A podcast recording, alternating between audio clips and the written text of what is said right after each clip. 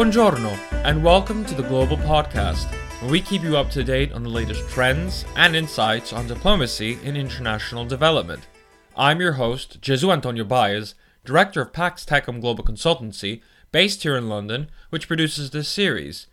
In this podcast, I sit down with thought leaders, diplomats, and experts on the field, as well as provide analysis from our own team at PAX to talk more about the need for diplomacy in international development in order to foster political will around greater social impact and good. So grab your headphones and let's get on with the show.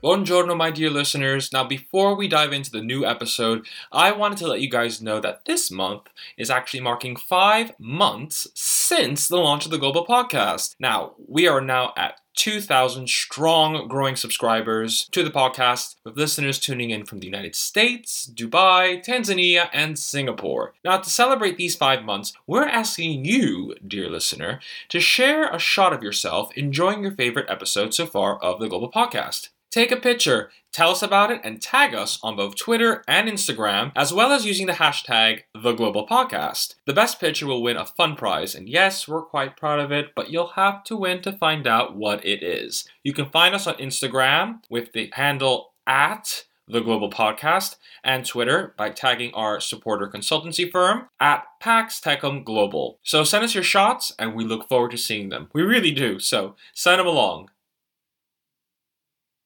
On today's episode of the Global Podcast, we're taking a glance at the East and shedding some spotlight on Indonesia. Now, the country has been in the news recently given the latest elections, and we're going to take time to showcase what is happening in Indonesia to give you an idea of what this could mean for future sustainable development and potential for diplomatic engagement in the coming years. Now, this election marks a monumental occasion given that just 21 years ago the country had rid itself of the dictator Suharto following a drastic economic crash. Now, since then, Indonesia has proved itself to test the times by surviving internal conflict facing numerous natural disasters and even tensions targeted towards mainly minority groups, including ethnic Chinese communities of the urban areas. Now, don't get me wrong, Indonesia still has some issues to sort out, but when it comes to e commerce and development, the country is a rising star in the region and has been named back in 2013 as one of the mint countries, that is, comprising of Mexico, Indonesia, Nigeria, and Turkey, to be on the watch for. Now, it's also safe to say that all those countries I just mentioned to you have some key issues going on on their home turf, but it's Indonesia that has managed to come out the least scathed. The rise of Indonesia has poised itself as an opportunity for both impact investment and sustainable business. Much of this is in thanks to the country's administration. This can be credited to President Joko Widodo, casually called Jokowi, who has been labeled the Obama of the East for his push for reforms and progressiveness. Now, how progressive is up for debate, but he has seen more infrastructure development in the country, especially in Jakarta, which is a massive sprawl of a city. According to Chatham House, 99.2% of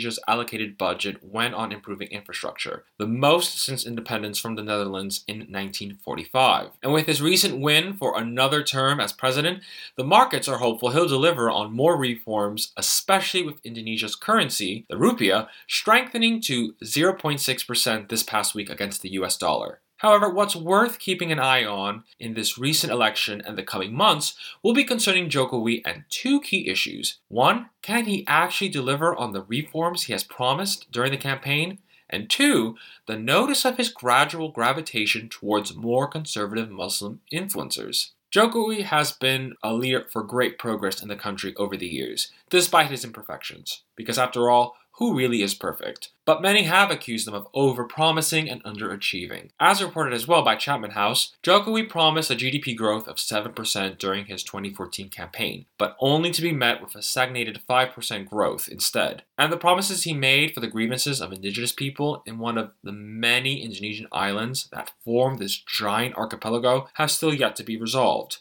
Jokowi is adamant for more progression in his new mandate, but the issue is he's dealing with a very fragmented parliament who may not back his reforms and aren't as hopeful of him as before. And with economic analysis at Oxford Economics projecting an Indonesian growth of 5.1 per year from 2019 to 2027, it puts his ambitions to question.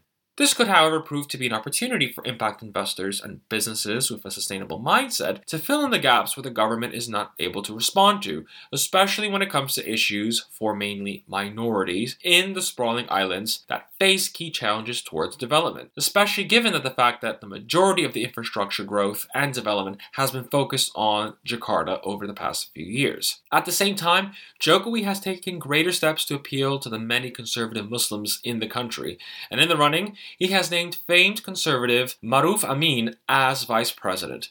Amin is notorious in the country for his strict adherence to Islam and giving fatwas out like vouchers on a high street to everyone and anything. For Jokowi, this was a key move in order to win support from those who found him out of touch with Islam and a little bit too westernized, and so this serves as a good balancing act. However, Many also feel this will cause more harm than good and may potentially put Jokowi at odds with key supporters who backed him for his Indonesian styled progressiveness. Indonesia is a growing democracy indeed, and it's now reaching a critical stage in its maturity as a country. Jokowi has no doubt been a key contributor to Indonesia's rise, like the mythical Indonesian Garuda soaring into the skies of, of success. But it's this new mandate of his presidency that will see if Indonesia can sustain it, and his ability to focus on maintaining both its values as a nation while also working to ensure sustainable growth and empowerment for all citizens will be held up to scrutiny in the coming years. These are indeed fun times for diplomacy and international development, and you can be sure that we're going to stick around to see how it goes and let you know of the opportunities and how you can also potentially contribute to sustainable development in the country where need be. So stick around. That brings us to the end of this edition of the Global Podcast. I'm Jesu Antonio Baez, director of Pax Tecum Global Consultancy, which produces this series. Please do check out our website at www.paxtecumglobal.org. That's P A X T E C U M G L O B A L dot org to discover more about our work. You can also follow this podcast and the work of Pax on both Twitter and LinkedIn.